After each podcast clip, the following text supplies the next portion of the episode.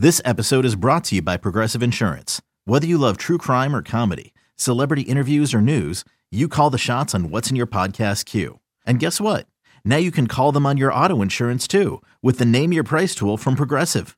It works just the way it sounds. You tell Progressive how much you want to pay for car insurance, and they'll show you coverage options that fit your budget.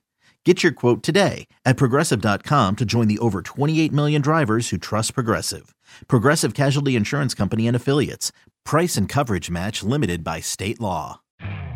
You could spend the weekend doing the same old whatever, or you could conquer the weekend in the all-new Hyundai Santa Fe. Visit HyundaiUSA.com for more details. Hyundai, there's joy in every journey. And now, the moment you've all been waiting for. You're tuned in to Tapped Out. Hosted by Brendan Tobin and Sean Levine, only on the BetQL network. I'm not gonna lie, BT. I thought that Bruce Buffer was just gonna fight Jack Hermansson. Like, you want to talk about an announcement getting right up in somebody's grill? It, nobody's better on this planet at their job than Bruce is at doing what he does inside the octagon. I agree. You know that, and also to, it's pretty uh, impressive to pass a family member in the uh, in, in, the, in, the, in the ring announcing business. I, I like he's just he's so perfect for the sport. Everybody loves it. The suit's always awesome. Uh, I loved it. I loved it. Right in Jack Hermansson's face, gets the fist the fist bump before he goes into uh, fight Chris Curtis here. So very very exciting. We'll keep you updated on this fight. So right now it's a couple of minutes into round number one. Unranked action man Chris Curtis taking on number eight ranked Jack Hermansson. So we'll see how this one goes. We'll keep you updated. Hermansson right now a kicking away here early on. So we've had a bunch of big fight announcements this week. Nate Diaz versus Khamzat Chimaev. I don't know if I can say this one came out of nowhere because it's been teased a little bit, but once it finally got announced as being real, I still didn't believe it. That's that's real, right? Like we're actually assuming that both guys stay healthy. We're going to see those guys step in the octagon together. Yeah, I mean, it seems like it. They uh, this is uh, this is going to be, I guess, the swan song for Nate Diaz before I guess he's going to go fight uh, presumably Jake Paul sometime in December or something like that. But um, he gets his final fight. He said he's been calling for anybody. You know, had the whole interview with Ariel Helwani to put it out there, and is uh, the whole free Nate Diaz thing, and so they freed him. They gave him Hamzat. Um, I don't know if they freed him. I would say they screwed him. Right now, Nate's coming in as a plus seven seventy five. You heard that right, a plus seven seventy five for a future UFC Hall of Famer versus Khamzat Chimaev, who still has less than five fights in the UFC at minus 1100. I'm not saying I'm putting money down on Nate Diaz, although that line is ridiculously big. I mean, here's the way I'm looking at it, all right? I'm not saying Nate Diaz is in his prime, but I am saying that when Conor McGregor was in his prime, Nate Diaz took him out. He was the first one to take him out. I'm not, I don't think that Hamza right now is as good as Conor was then. So I've seen him beat fighters of this ilk before. Again, I'm not trying to talk you or me into putting money down on Nate Diaz, but plus 775 which is stupid. Yeah, and you don't get odds like that in the sport very much. Like you always feel like in mixed martial arts, four ounce gloves, guys getting tired.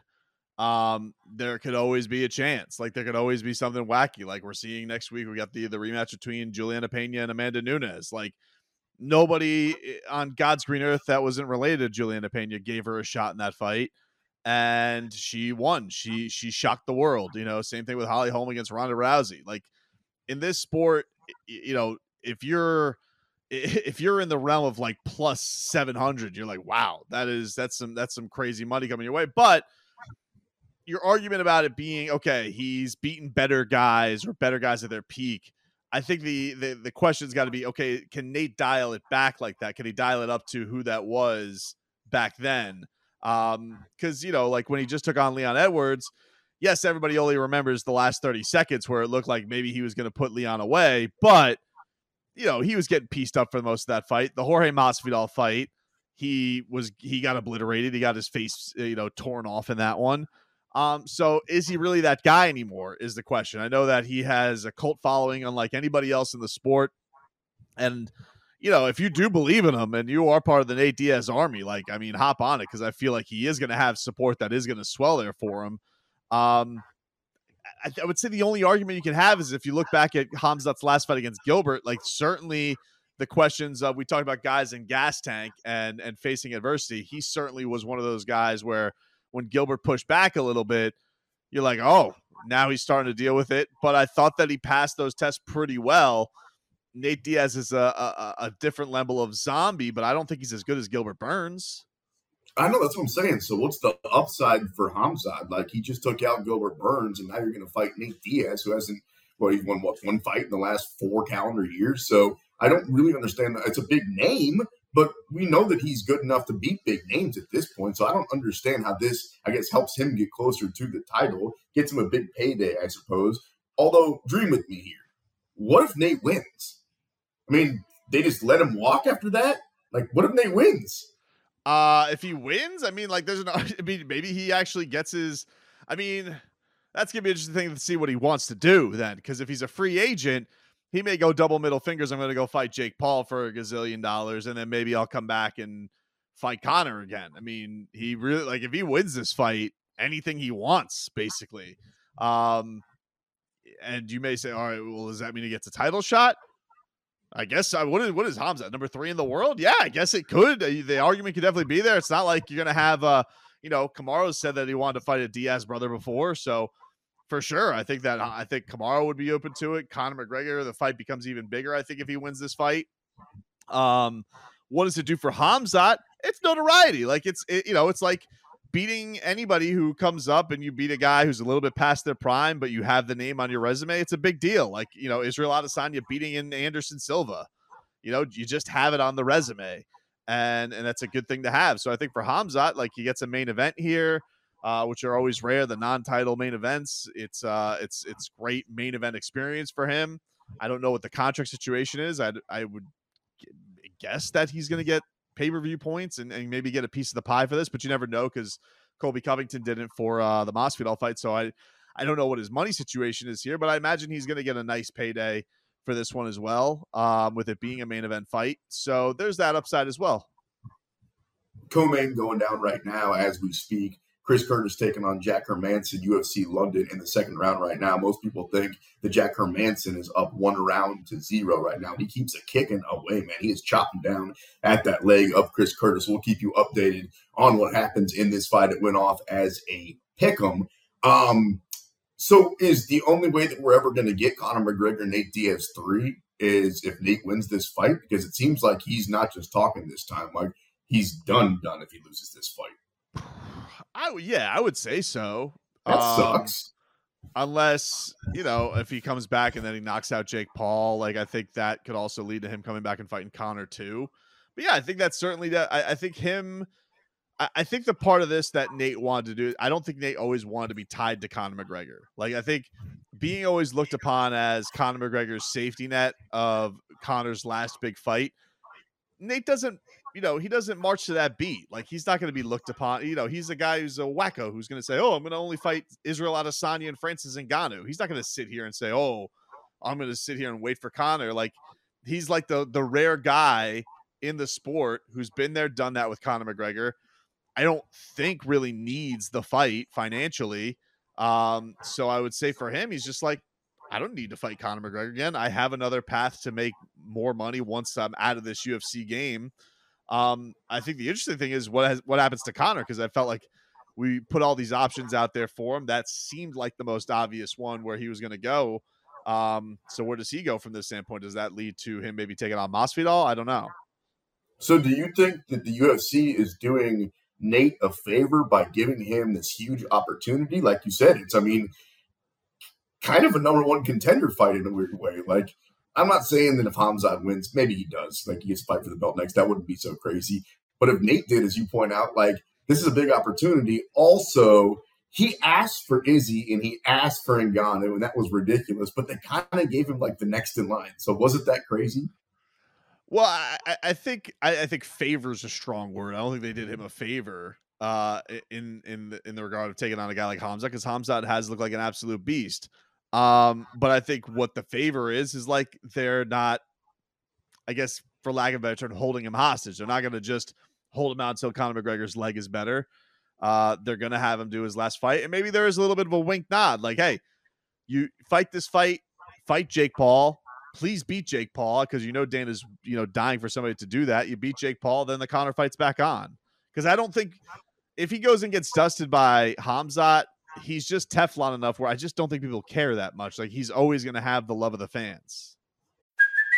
Hey, it's Kaley Cuoco for Priceline. Ready to go to your happy place for a happy price? Well, why didn't you say so? Just download the Priceline app right now and save up to 60% on hotels. So, whether it's Cousin Kevin's Kazoo concert in Kansas City, go Kevin, or Becky's Bachelorette Bash in Bermuda, you never have to miss a trip ever again. So, download the Priceline app today. Your savings are waiting. Go to your happy place for a happy price. Go to your happy price, Priceline. It's only a kick, a jump, a block. It's only a serve. It's only a tackle, a run. It's only for the fans. After all, it's only pressure. You got this. Adidas. With threats to our nation waiting around every corner, adaptability is more important than ever. When conditions change without notice, quick strategic thinking is crucial. And with obstacles consistently impending, determination is essential in overcoming them. It's this willingness, decisiveness, and resilience that sets Marines apart. With our fighting spirit, we don't just fight battles, we win them. Marines are the constant our nation counts on to fight the unknown. And through adaptable problem solving, we do just that. Learn more at marines.com. Dude, people watch Tyron Woodley fighting. Like, of course, people would obviously keep watching Nate Diaz if he went in there against Jake Paul. And everybody's looking for Jake Paul to end up on his backside. Nate Diaz is probably the one of all the people that he's fought that our community, right? Like the fighting community would love to see him end up standing above him. All right.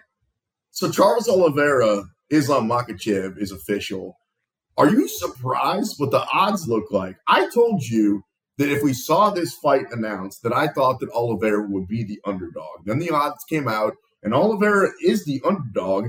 I just didn't think he'd come in as a wait for this plus 165. Islam Makhachev on the comeback, friend of the show, by the way, at a minus 200. Jake, if you want to take this one first, what up with those odds? Like minus 200 for a guy that's never fought a top 10 fighter and now he's fighting against a champion. What am I missing here? I love Islam. So I, I don't agree with the odds, but uh, I understand them. I just I just want to ask a question. What what how can Islam win this fight? Is there what is his path to victory? I want to ask that to you too. I mean, my guess is if he's going to win the fight, like he's going to have to dominate on the ground by a lot. Like his grappling and the kind of punishment that he can deal with down there has got to be at another level from Charles Oliveira's. And it's a dangerous task. Like it's always kind of been the thing. It's like people compare it to the modern day Khabib versus Tony. Like Tony was always the dangerous striker from the bottom, unorthodox submission game. Always was. Could he be the Rubik's cube that Khabib could solve? Now you're talking about a guy in Charles Oliveira who's you know had a much better career than Tony now to this point. Like has been as da- has taken out the most dangerous strikers in the division. Uh, and did it dealing with adversity too. Like it's not like he he steamrolled him. Like took some tough shots and then came back and gave him even worse damage the other side. Um, and we know what his submission game is. Like he's he's as dangerous as it gets. So I didn't get it from the start, man. Like I, you know, you guys were right in that Islam was going to be the, the opening line favorite. I, I just think that's crazy to to to keep disrespecting Charles Oliveira like this and to treat a champion belt or no belt, a guy who has been to the mountaintop and has taken out the names that he's taken out, and to just give it to a guy who look, some of it's not his fault because the guys have gotten hurt, guys have gotten sick, but Islam Makhachev has not done anything in this sport compared to Charles Oliveira. I don't care who his best friend is. No, I totally agree with you. That's why I asked the question because I don't understand. I understand the odds. I understand the Khabib hype. He's Islam Makhachev. I get it. He's going to be a favorite over most people, I guess, including Charles Oliveira. But the disrespect continues, and it's annoying because as I said, I don't see many paths to victory for Islam. I think his path to victory here is clinch control and top control. And that is not, I don't think you're going to be able to have clinch and, and top control against Charles Oliveira for 25 minutes. Charles Oliveira is a very skilled black belt, probably the best BJJ practitioner in all of lightweights. Islam's not going to be able to lay on top of him for 25 minutes. Yeah, unless oh. like we're unless we're talking about a guy in Islam, and we and this is this is the thing, we don't really know because we haven't seen Islam in there with the best of the best. But like, unless there's just this great strength discrepancy, which there may be, you know, wrestling bears and all that Dagestani stuff. Like, I don't know, maybe he's got some superhuman stuff that we're just we're we haven't that Charles hasn't faced. But that to me is like the the big unknown. Is like, okay, is he so much stronger in the grappling game? Is Charles going to be able to not do anything? And also, you're not going to put your neck in any bad spots to where he can get taken out. I caught the I'm ticket not, plus 195 on Charles, so I'm not that surprised that he's a favorite talking about Islam. I'm just surprised that he's that big of a favorite at minus 200. Speaking of a guy that's way too big of a favorite, another fight that got announced Sean O'Malley taking on Petr Yan. Yan coming in, BT, at a minus 410. O'Malley, the first time he's going to be an underdog in the UFC at plus 330. Are you surprised that he's that big of a dog? Uh, no, not really. I think in a lot of people's minds, like Yan is uh, the most dangerous guy in the division in a very, very good, dangerous division. Um, he is uh, gets better as the fight goes on.